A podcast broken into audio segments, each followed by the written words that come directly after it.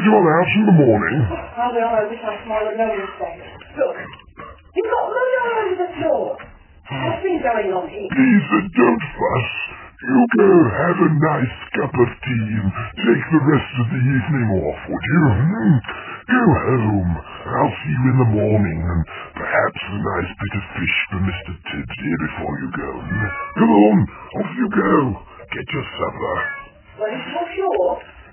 Fine, it's fine. And don't you get going up to any more of this mischief while on the way now. Hmm? Very much, see? I will, Mrs. J.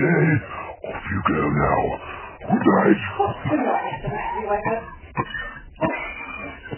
Sorry, we're all right there. Well, I told you she was a fussabody. I have rather made a mess here. Looks like a valve has blown. I'd have to find a replacement rather sharpishly if I'm going to find you some more magical things to listen to. Let's see if I have a spare in here. Now, let's have a look. What is this? Ooh, this this might be it. No. No, that's not it. Which one? There's- Ooh, dropped it there. Oh, now, I know. Let on a gramophone record while I have a scout about and get this thing going again. Than listening to me rummaging around. Now then, uh, where's my AVO meter? Normal, I should do this better. Normal service will be resumed shortly. Please stay tuned.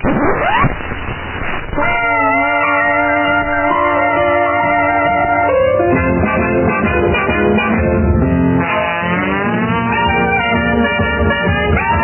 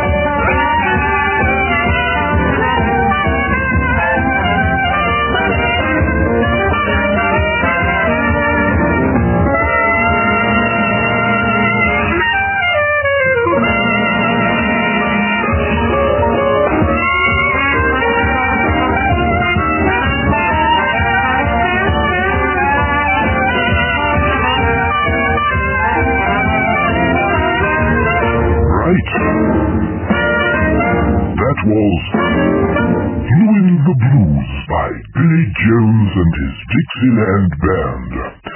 Now, I don't know if you noticed, but every song I've played so far has got a title which begins with the letter B.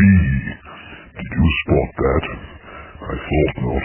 Well, it's a theme that I shall continue next time, and then we'll look at the letter C. Hmm, poetic, alphabetic, dialectic. yeah. Now then, everything seems to be back in order now. Thank goodness.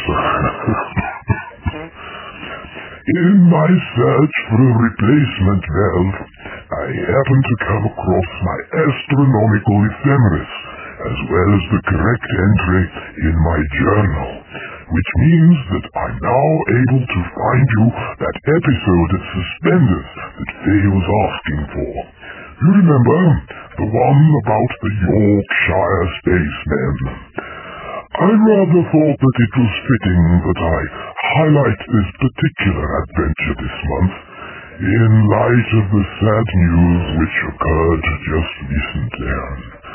You may or may not know, but a very good friend of mine died a few weeks back, and I shall miss him very much indeed. Paddy, or oh, Sir Patrick, as he was known, was a trailblazer in the field of making the universe popular with the masses.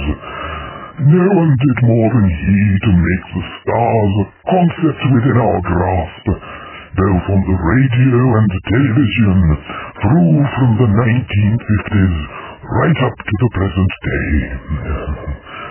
Sir Patrick Alfred Caldwell Moore, CBE FRS FRAS, an entirely self-taught man. I salute you.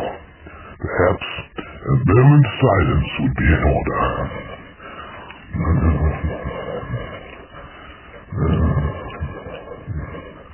Rest in peace, Paddy. Now, as I said, my adventure all started with a news report, as you heard, and I rather impishly made it into a satirical story about the unfolding events. After we've heard that, I shall try and tune in to the subsequent genuine science program that aired after they had returned. It's all very intriguing, I'm sure you'll agree. and, thanks to me, nobody could separate the truth from the fiction, one way or another. Now, just a slight adjustment of this dial here, and if I set this one to the early 1960s, there we go.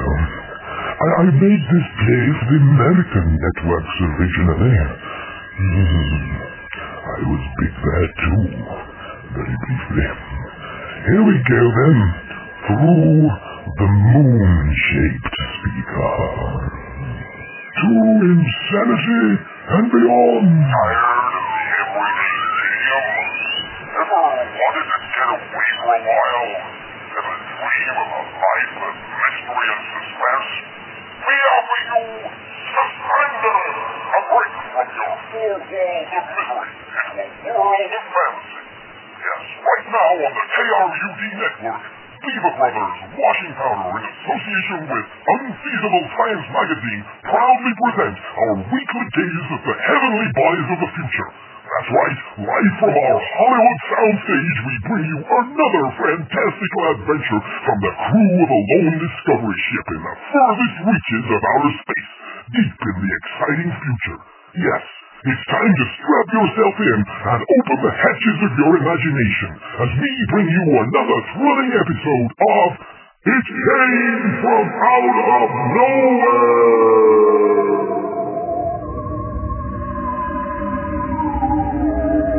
Space.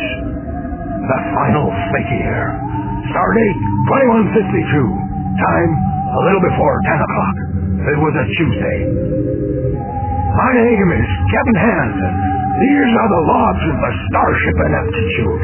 our 10-year mission to boldly split infinitives where none have been split before.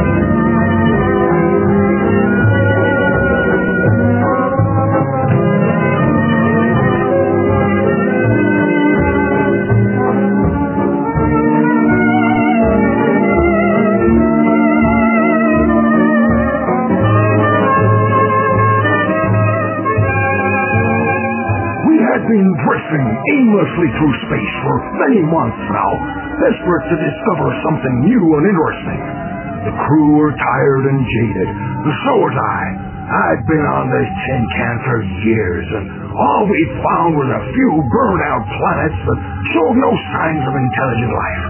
We'd found some space junk floating around and remnants of what looked like a huge black monolith, but apart from that, nothing of any significance.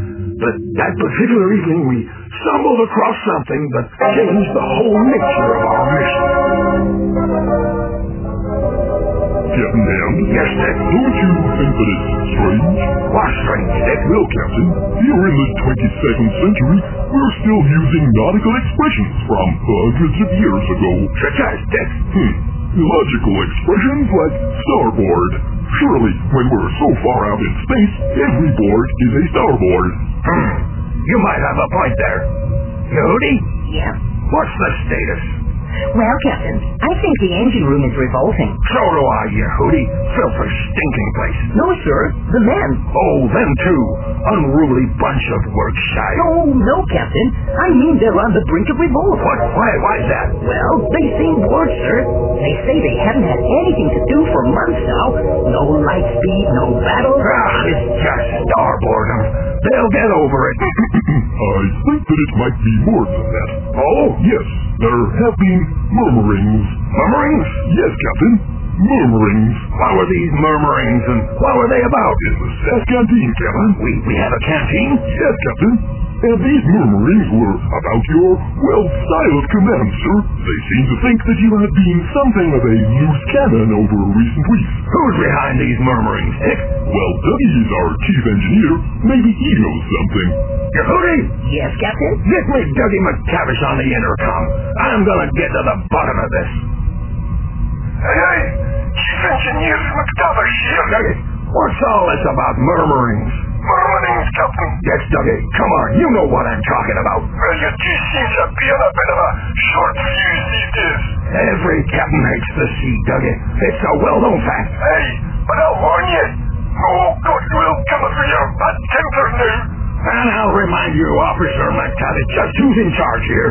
Tell your men to fall in line or I'll put them all on half rations. Bridge out. Aye, aye, Captain. Ah, do you think we'll ever find intelligent life out there, Dick? A race of people as intelligent and as compassionate as we are? I don't know, Captain. I just don't know. But I would stipulate that right now in a parallel universe, maybe in a different time dimension, somewhere someone is asking these self-same questions.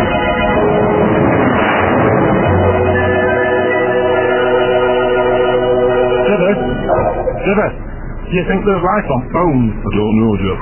I, I just don't know. How long have we been in space now? Hmm? How long have we been floating in space now? About two weeks. Uh, are we there yet? No, not yet. Oh, I'm so bored. Won't be long now, mate. Hey, we're right lucky that Mission Control had some jump leads. Alright, well, uh, so, we made it in hand, uh. Shiver? Yes, mate. All those little dots of white lights through the window. Aye. What are they? Stars. Hmm. Will we crash into them when we get there? Not be sure. Come on, better do a status report. This is Rolf Adventurer calling Starbeck. Are you see receiving me, Starbeck? Over. Oh, Adventurer, we can just about hear you. The line is very faint. How's it all going? Good to hear you, Starbeck.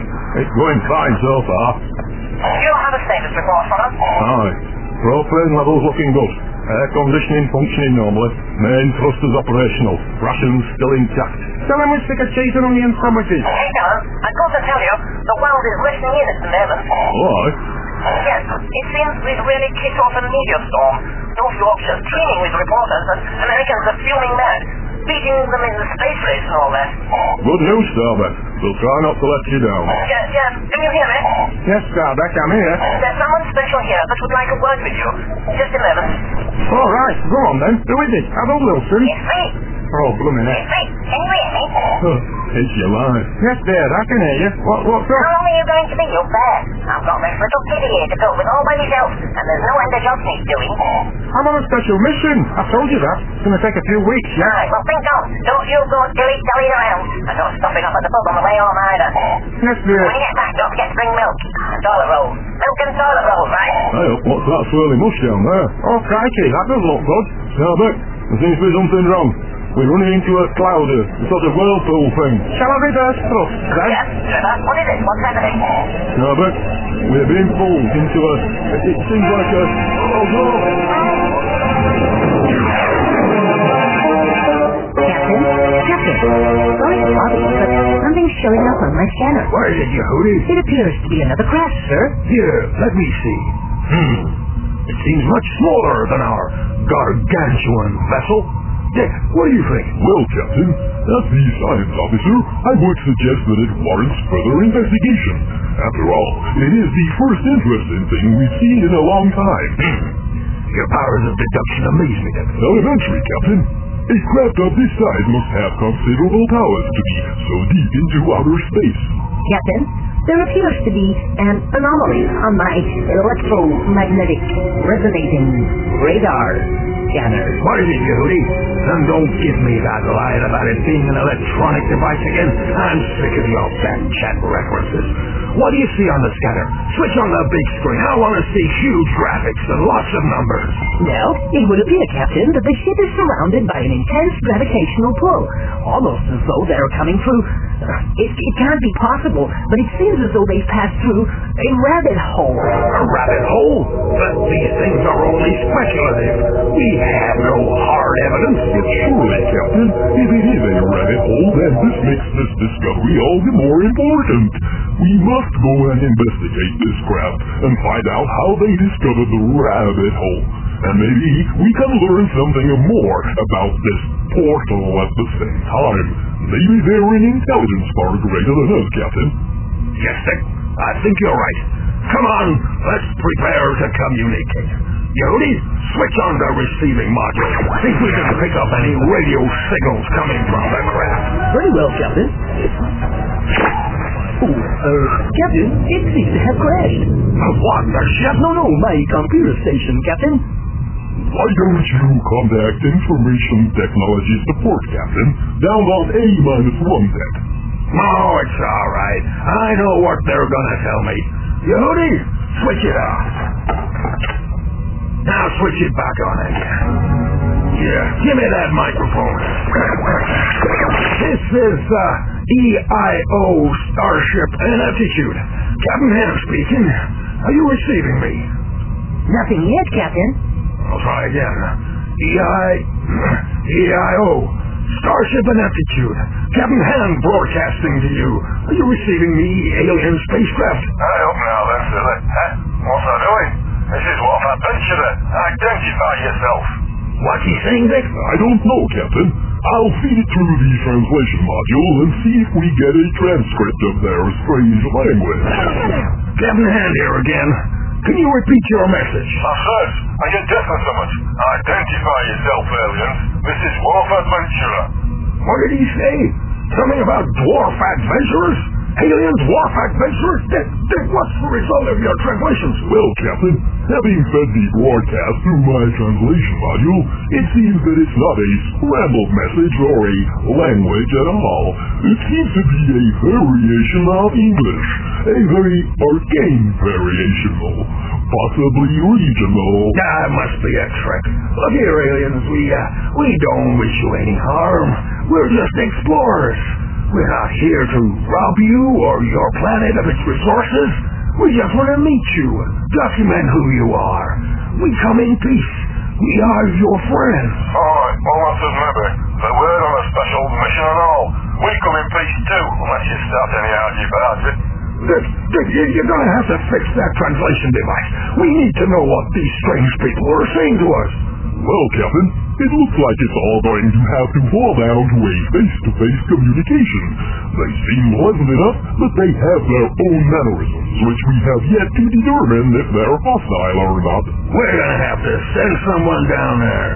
Khrushchev, Yes, Captain? fetch me one of the scouts. In fact, bring me the leader of the scouts. I want a scout leader down there on that ship straight away. Very good, Captain. Have him meet me in the transportation room in five minutes.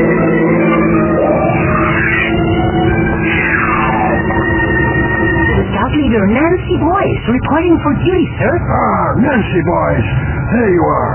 I've got a very special mission for you. Very good, sir. Now, I don't know how much you've heard, but we, well, we have a situation here. We've encountered an alien spacecraft not too far from here, and we need someone to go down there and investigate. Are you up for a challenge? Of course, Captain. You know me. Scout leader to the stars. Very good. Dougie, prepare the oscillators. Hey, hey, Captain. But I have to warn you, that's an alien spaceship. Who knows what kind of environment she'll be going into? Oh, I'm sure it'll be fine. It usually is. Besides, Nancy Boyce here is a fully dispensable, I mean dependable member of the crew. Mean transferred, means coordinated in the engaged, Captain. Something the main generator. Oh, it makes me feel so giddy. Godspeed, Nancy. May God go with you. Broadcasting. Are there any more signals coming from that spaceship? Huh? Trevor, take your headphones off, man. What are you saying? I can't hear you. The headphones on. I said, are there any more radio broadcasts coming through? Wait a minute. There's some not coming through. Prophet Wentworth, this is Captain Hatch speaking. Now, we're about to send one of our best men down there to speak with you. Please don't attack. He comes in peace. I promise you, we have no hostile intention. Oh, bloody hell. They could have let us tidy up first.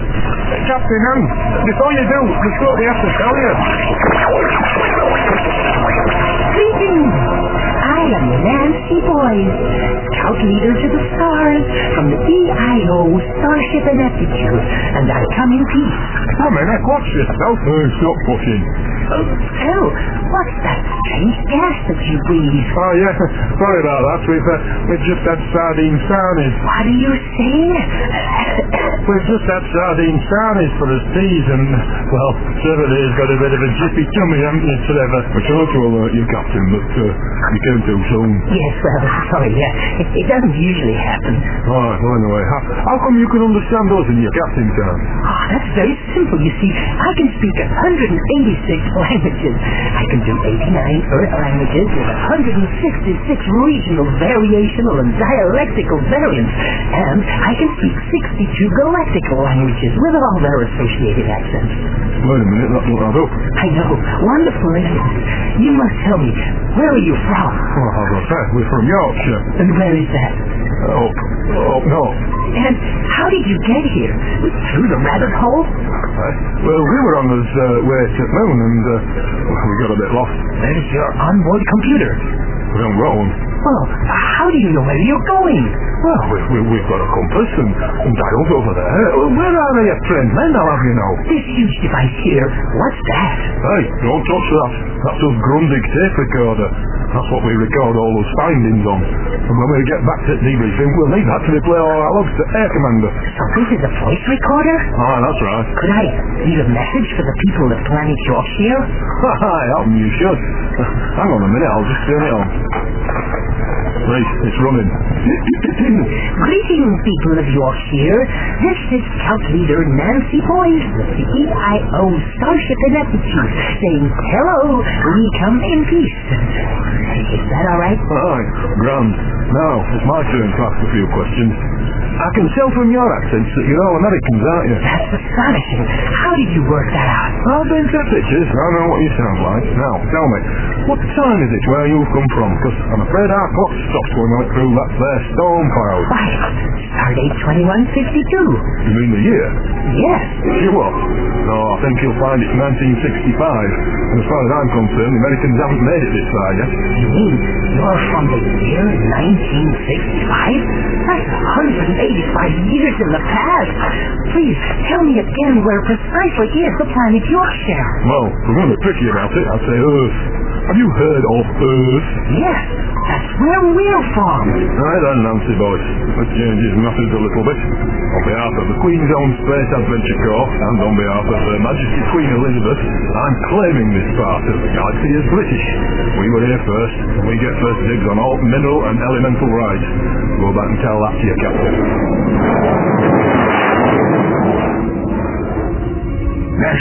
Nancy, Nancy, can you hear me? Yes, Captain. Dougie, beam me back up. They're starting to return ugly.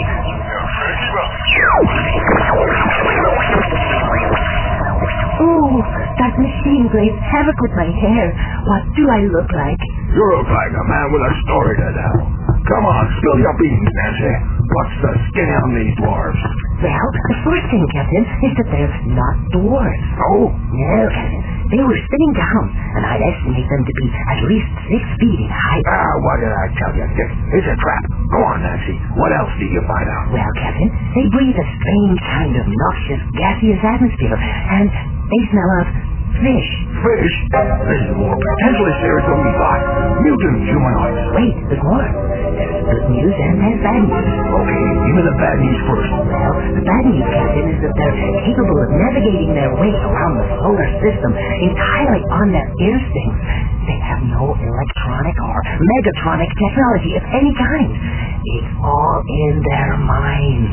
What? Yes, and furthermore, they it from Earth. And it gets worse. They're making mistakes on this squadron of the galaxy. Yeah, Queen Elizabeth. Quick, Dick. Google it that for me. I want to know who she is. Very well, Captain. My apologies, Captain. I'm afraid the galactic wide web is a little slow when we're this far out.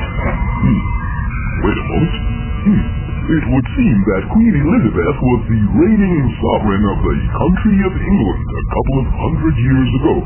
She reigned from 1953 to 2020 and was succeeded by King William. But that was before the incident, Captain. Hmm, the incident. I guess if all this is true, then they won't know about the incident. Could it be true? Ah, I don't know. Nancy, what's the good news? The good news, Captain, is that that's all the bad news I got. Oh, very clever. Dick, I'm gonna go out there and meet these guys halfway. What do you think? Well, I'm not so sure, Captain. Maybe I would be a better candidate for a face-to-face discussion. With my superior intelligence, my advanced space command training and negotiating skills, and also the fact that I'm from the planet Galvan. Out there in the intense conditions of the vacuum of space, I'll be fully galvanized. Ah, you might be galvanized, Dick, but I'm still kingpin of this here tin bucket. This discovery's my baby.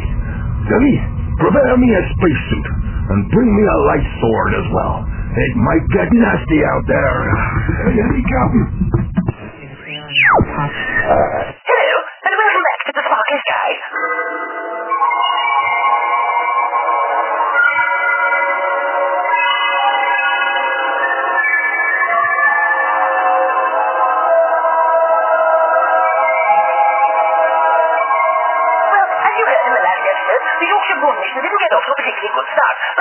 One of the technicians on the team gave them a jump start and eventually got them going. Unfortunately, 16 days into the mission, we lost radio contact with the Wharf Adventurer, and so far, we've been unable to get an update. In a moment, we're going to go back to mission control in Starbeck to see if we've any further news. To pass you over now to Clyde Beamish, who is at the scene. Clive, can you hear me? Yes, yes I can. Hello, Ernest. Well, here we are in Starbeck, Yorkshire, at Area 19, and I'm going to again my Norman Conquest, the controller of the Yorkshire, or should I say the British Mission. Norman, can you tell me what's going on? Thing working? Uh, we're right, right. Well, it seems that the Wharf Adventure ran into a dust cloud at some point, and uh, we think that it's knocked out all radio contact. That's what we're hoping anyway. We haven't been able to uh, track them by telescope, but at the moment we've lost communication with them, and uh, when the one's outside the moon, like, um, it's an area that has uh, never been seen before. well, uh, there- there is no dark side of the moon, really. As a matter of fact, it's all dark. Um, do you think we'll regain contact with them soon? Uh, do you think they're all right? Oh, yes, we're very confident that this is uh, just a temporary hitch, and uh, before long we'll start to pick up something up when they emerge. Now look here, Adventure. adventurers. We, uh, we hear what you're saying, but we, we think that we need to meet face to face. I'm the captain here, and I want to level a few things with you. If you're going to stake a claim on this particular quadrant of the galaxy, we need to talk some serious talk here. Alright, well it's like listening. If you're from future and we're from past, and we're staking a claim, that means that retrospectively, we own this quadrant in the universe. Stick that in your pipe and smoke it. Oh, What's he saying, Nancy? I got no idea. Look, what I propose to do is come out there on a life support line and meet you in neutral territory. How does that grab you? Hey, Trevor, he's offering to take you outside. Oh, All right, it's one of us, is it? Well, come on then if you think you know enough. Now, that bit I could make out. He said, you think you're hard enough. He's obviously referring to our titanium shell and our radioactive force protection field. Be Captain. Okay, tell me when you're ready. Sir, have you seen that? Door's opening. Look, there's somebody coming out. Oh, I better get my shoes on. Hang on a minute. Hey, you'll need to take a drink before you go out there. It's a bit party. You don't want to go dehydrated now, do you? Is there any more what is good? It's fridge. Alright, here you go. Hey, son. Have we got enough bungee? Yeah, you'll be alright. Right, give us a couple of minutes. Tell him I'm on his way. Uh, Ineptitude, this is Dwarf Adventurer. He's on his way. Oh, what did he say, Nancy? I got no idea. Here, take this monkey wrench. I might get Mardy with you. Oh, good idea.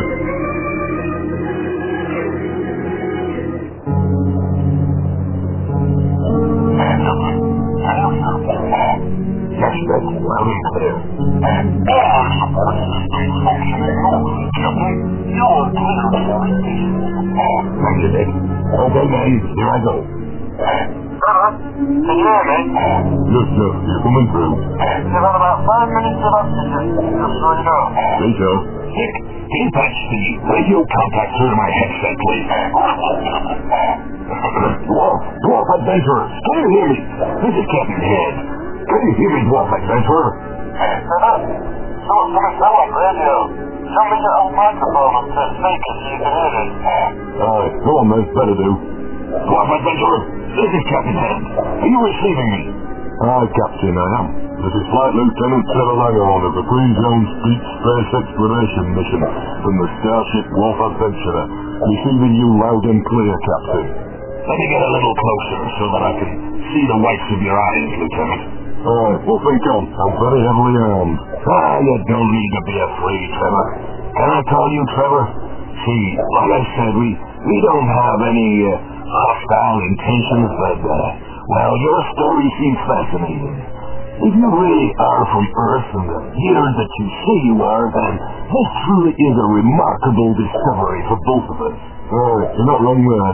But with your advanced understanding of science, you could come back to my own time period and, well, effectively rule the world with your more complex technologies. Ah, Trevor, we're Americans. We wouldn't do something like that. But I've got a counter it, If you were to continue your exploration of our time zone, you could plunder our resources and develop your own technology to the same stage that we are, putting yourself a hundred years ahead of everybody else in the space race. And that would complicate things for us here in the future. Having established a trade route, if you will, through the rabbit hole, who knows what hordes would come flooding after you. And you know what, Trevor? You'd be in charge of it all. Imagine how powerful that would make you. You mean Her Majesty the Queen? Yeah, Trevor, what? Now look, I got a level with you. I'm not in any mood to back down at this moment. I'm sure you're not either. Looks like we've got a bit of a stalemate doesn't it? Yeah, I guess so. If we retreat now, I'm pretty sure that you're gonna follow us. If you retreat, I bet you you think we're gonna follow you. Aye, obviously. So it occurs to me, Trevor, that the only course of action that we both have is to make a first offensive strike against the other. But in doing that, we both run the risk of being obliterated. But I think, as you probably know, we usually always win. Well, maybe not this time, cowboy.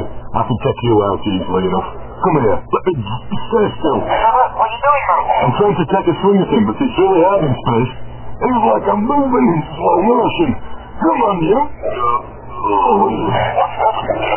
Well, then, seems to be waving his arms around at me in slow motion. I think I'm gonna have to use the light sword. Hey, buddy, I didn't want to have to do this, but you asked for it. God. He's waving a fluorescent spotlight at me. Oh, you want to careful, man. If I think that, you'll get enough.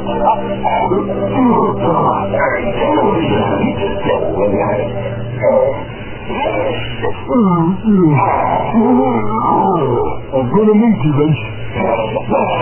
Well, that's not gonna save me. Yes, yes, my, my bunkie's broke. I- I'm floating off. You better do something. I don't have to stop myself.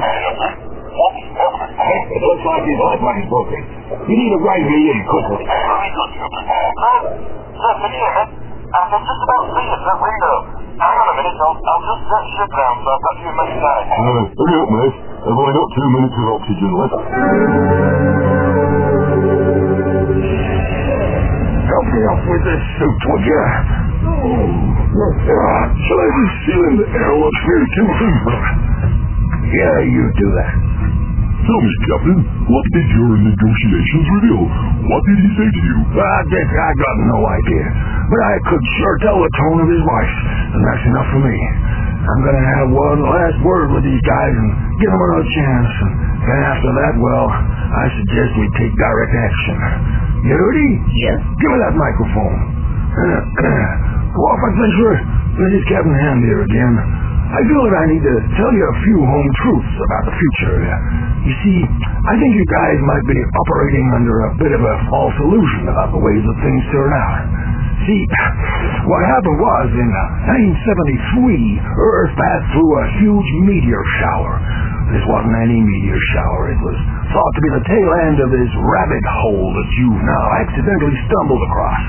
Anyway, the upshot was that it changed the whole space-time continuum of everything that happened on Earth. You might have noticed that there was an increased speed with which things happened.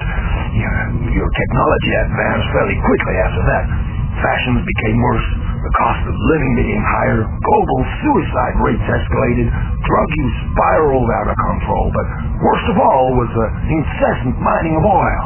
Yeah, you guys didn't know it yet, but the more oil you took out of the Earth's fragile crust, the more unstable it became. Until about 2025 when the whole thing began to implode upon itself.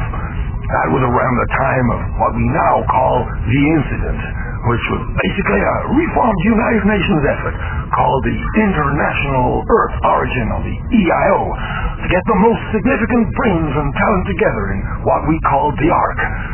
We, uh, we left planet Earth, dwarf adventures while there was still time, established what few communities we could on the planets we knew that could sustain some form of life. The ineptitude has been flying for many years now, looking for the ideal place for us to rebuild what little we knew of the species that we call human.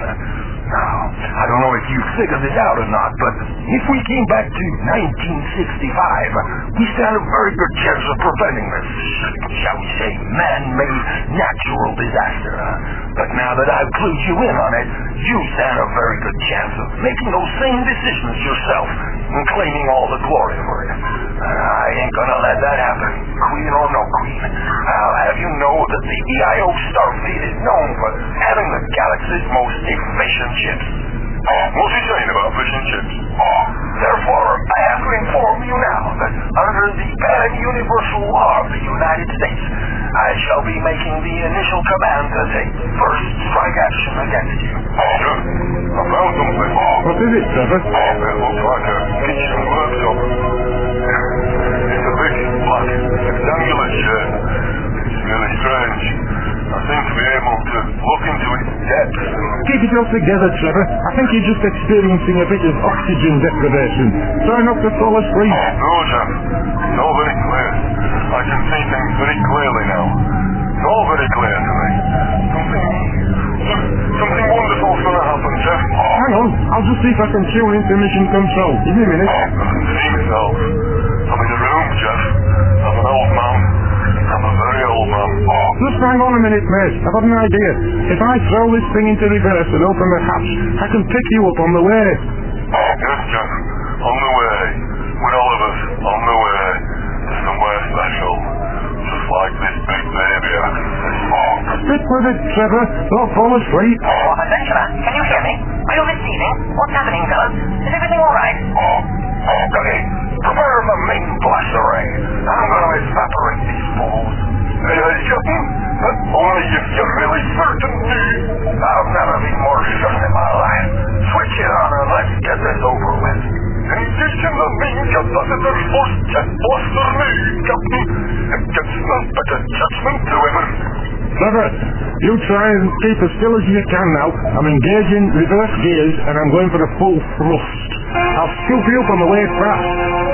Five, Four, three, two, one. Trev, hold on. Here I come. Oh, it looks like we're going back through that rabbit hole. Nearly there. Brace yourself. What, you receiving me? Over. Oh, Robert. Oh, my gosh, are we crossway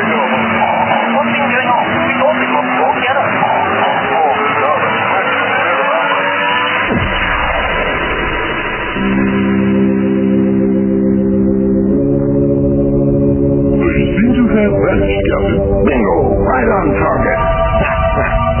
yep, I guess that's the last we'll be seeing of them. Captain, the craft seems to have disappeared off my scanner, sir. Do you think they really were who they said they were, Captain? I don't know, Dick. But my hunch is that they were a race of people far greater than ours. So perhaps it's best they're out of the way. You do realize, Captain, that you have inadvertently, or potentially, followed the course of history itself. What do you mean, Dick? Well, their tomorrow is our today, and our today is the tomorrow that they're heading towards. And of course, today is the tomorrow that we dreamed about yesterday. Hmm. Clever, Dick. Well, I guess we'll never know. Khrushchev? Yep. Engines on full steam ahead. Let's get out of here.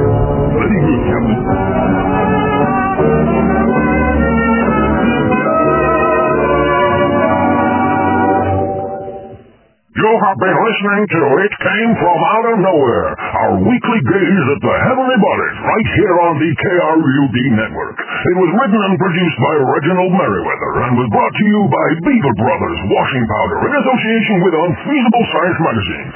This week it stars Conrad Washington as the captain, Larry Nimrod as Dick, and Susan Stanwyck as Nancy. Also featured were Chet Brinkle, Paul Bearer, and Angus McLeod. Special music was adapted by Mercurial Hemingway. We invite you to join us next week at the same time for more adventure exciting. Benefit And do you know, I rather think that we'll be hearing more from Captain Hand and the Starship Ineptitude in further episodes of my program. we'll see if we don't. Well, children, as it's Christmas, I thought I'd finish with some stories about fairies. Do you have a fairy on top of your Christmas tree? Hmm. Yes, so do I. And there she is. What a beauty she is. Would you like to hear about some real fairies? Hmm. Well, back in the 1930s, I used to make a program called My Gypsy Life, where I toured around the country, looking at local life and interviewing the peasants. It was terribly successful at the time. Yeah. Once I spent some time in Yorkshire, and if I can find it, uh, there was once a program all about my research for some little people. Uh, oh, here it is. Good. Right, off we go through the fairy-shaped window.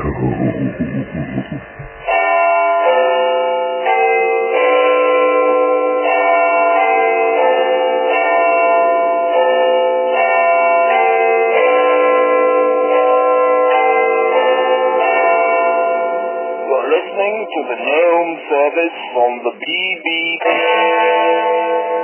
broadcasting from London. And now, Reginald Merriweather invites you to join him on his travels around Great Britain in a series entitled My Gypsy Life. Here.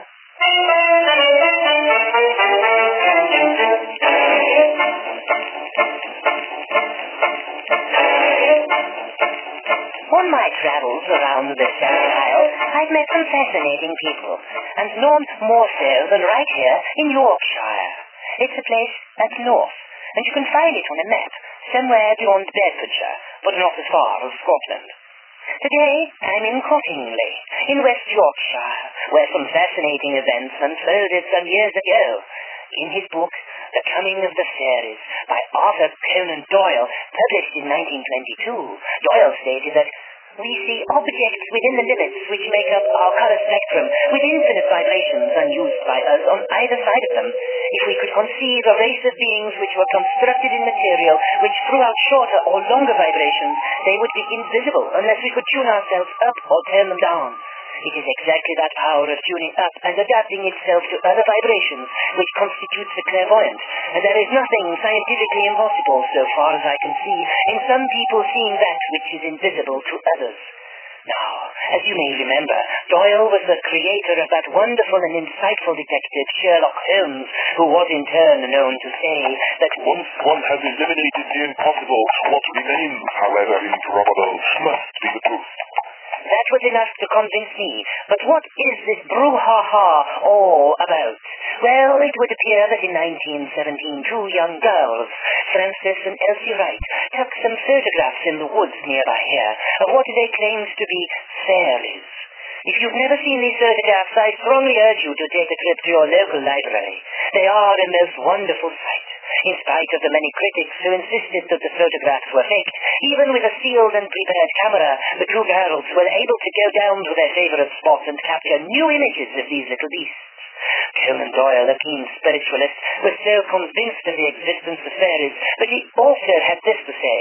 The recognition of their existence will jolt the material 20th century mind out of its heavy ruts in the mud and will make it admit that there is a glamour and mystery to life. Fine words indeed. In fact, Margaret McMillan, the educational and social reformer, also wrote, How wonderful that to these dear children such a wonderful gift has been vouchsafed. I was fascinated to find out for myself just what was happening in this sleepy little backward village. So this week, here I am in the very woods where all this took place. And I've also arranged to meet the girls in an attempt to interview them further and perhaps get a glimpse of their fairies. Well, here we are, deep in the beautiful woods on the gently sloping edge of the Cottingley Hills. And what a beautiful day it is.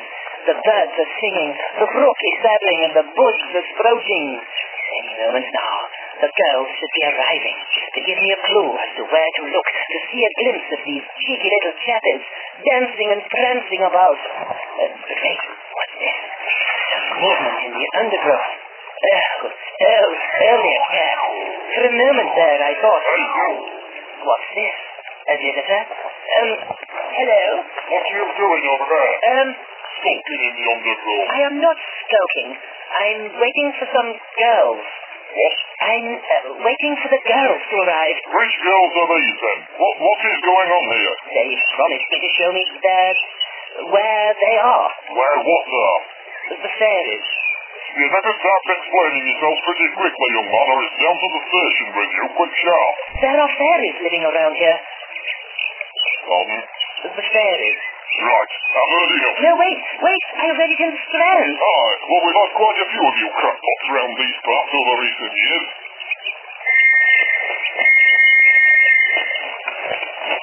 Sergeant, arrest him. No, no, wait. I can explain. Well, there you have it.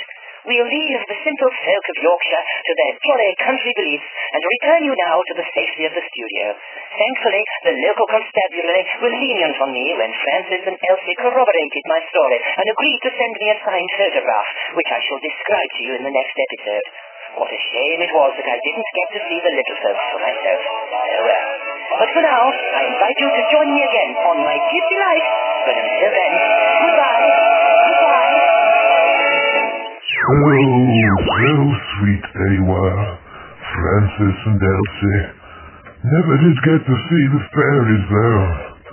Such a shame. But Conan Doyle, what about that then? Such an intelligent man and practical too. he believed in them. Do you? Well, as it's getting late, I thought that I'd read you one of my stories from my big fat storybook. Something to send you to bed with. Yes, these are my fireside fantasies, as I like to call them. Would you like to hear a story? Are you sitting comfortably? Well, here we go then. This is a story which is called The Fairy That Fell Off the Christmas Tree. Once upon a time, long, long ago, there was a little house set in a big garden. The snow was falling softly all around, and through the darkness, each window sparkled with a warm, inviting glow.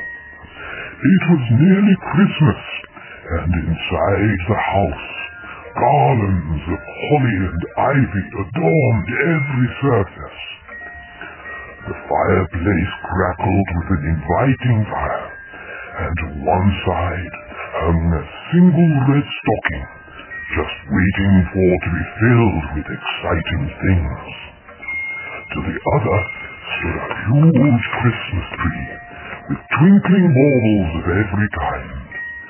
Some were shaped like little soldiers, some were shaped like little trains, and some looked like balls, all dangling and pink, glistening in the flickering, dancing flames. Just then, the door opened slightly, and who should poke their head around but little Molly, wrapped in her dressing gown, carrying a candle to light her way in one hand and a saucer in the other.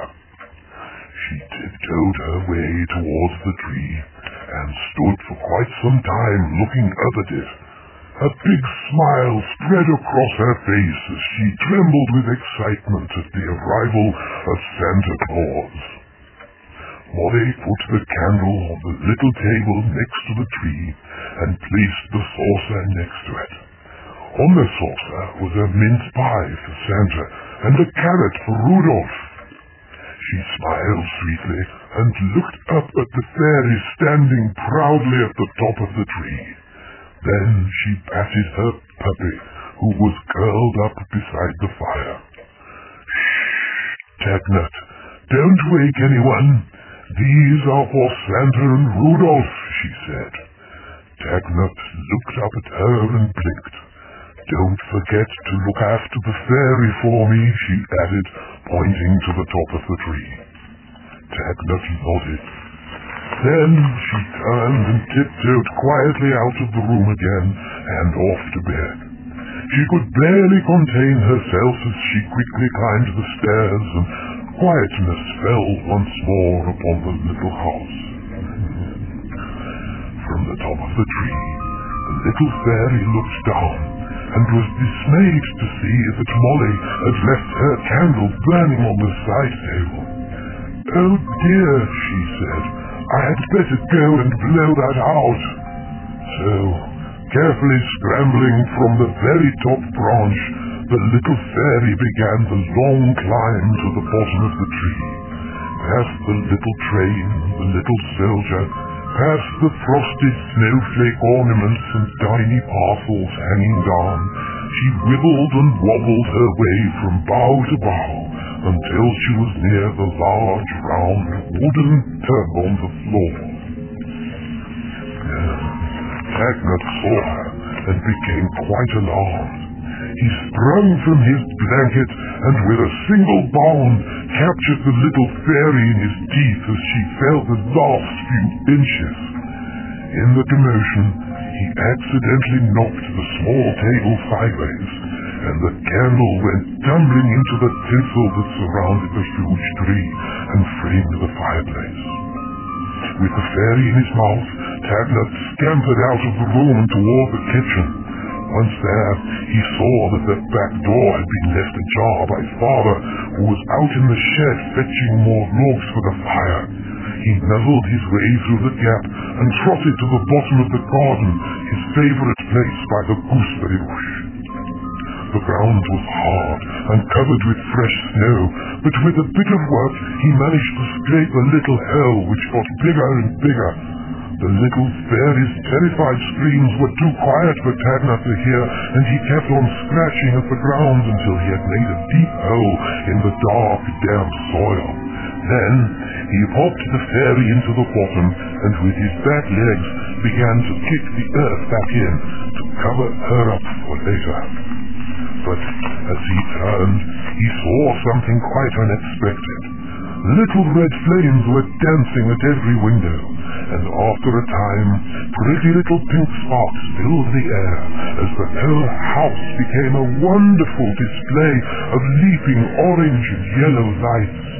And there, at an upstairs window, Tagnut could see Molly waving wildly. Meanwhile, up in the sky, a sleigh, pulled by eight reindeer, swooped by, and there, seated at the back, was a very fat, jolly fellow who waved back, and above the noise, his voice could just be heard as it echoed away and past the house. Good night to all, and to all a good night. Well, there you are then, you see. Did you enjoy that? Exciting, wasn't it? In the great tradition of Struwwelpeter, it's a tale to remind you not to leave candles unattended. I'm so pleased that Tagnut saved the little fairy in the end. Yes, and I hope it gives you sweet dreams and lovely imaginings as you toddle off to slumberland. well, I think it's time now to switch the old radio off and let it cool down a bit. There we go. I do hope you've enjoyed your time with me and that you'll want to go on a trip with me again next time. You do? Oh, how wonderful. When you do, I'll have more adventures, stories and music to inform, educate, entertain and thrill you. Join me next time when I once again switch on my time machine and invite you to listen to Uncle Reg's Magic Radio. But, sadly, it's now my bedtime, and that music that you hear brings a lump to the eye, a tear to the throat, and an end to the program. And all that remains now is for me to say to you the immortal words. Good night. Good night, children, wherever you are.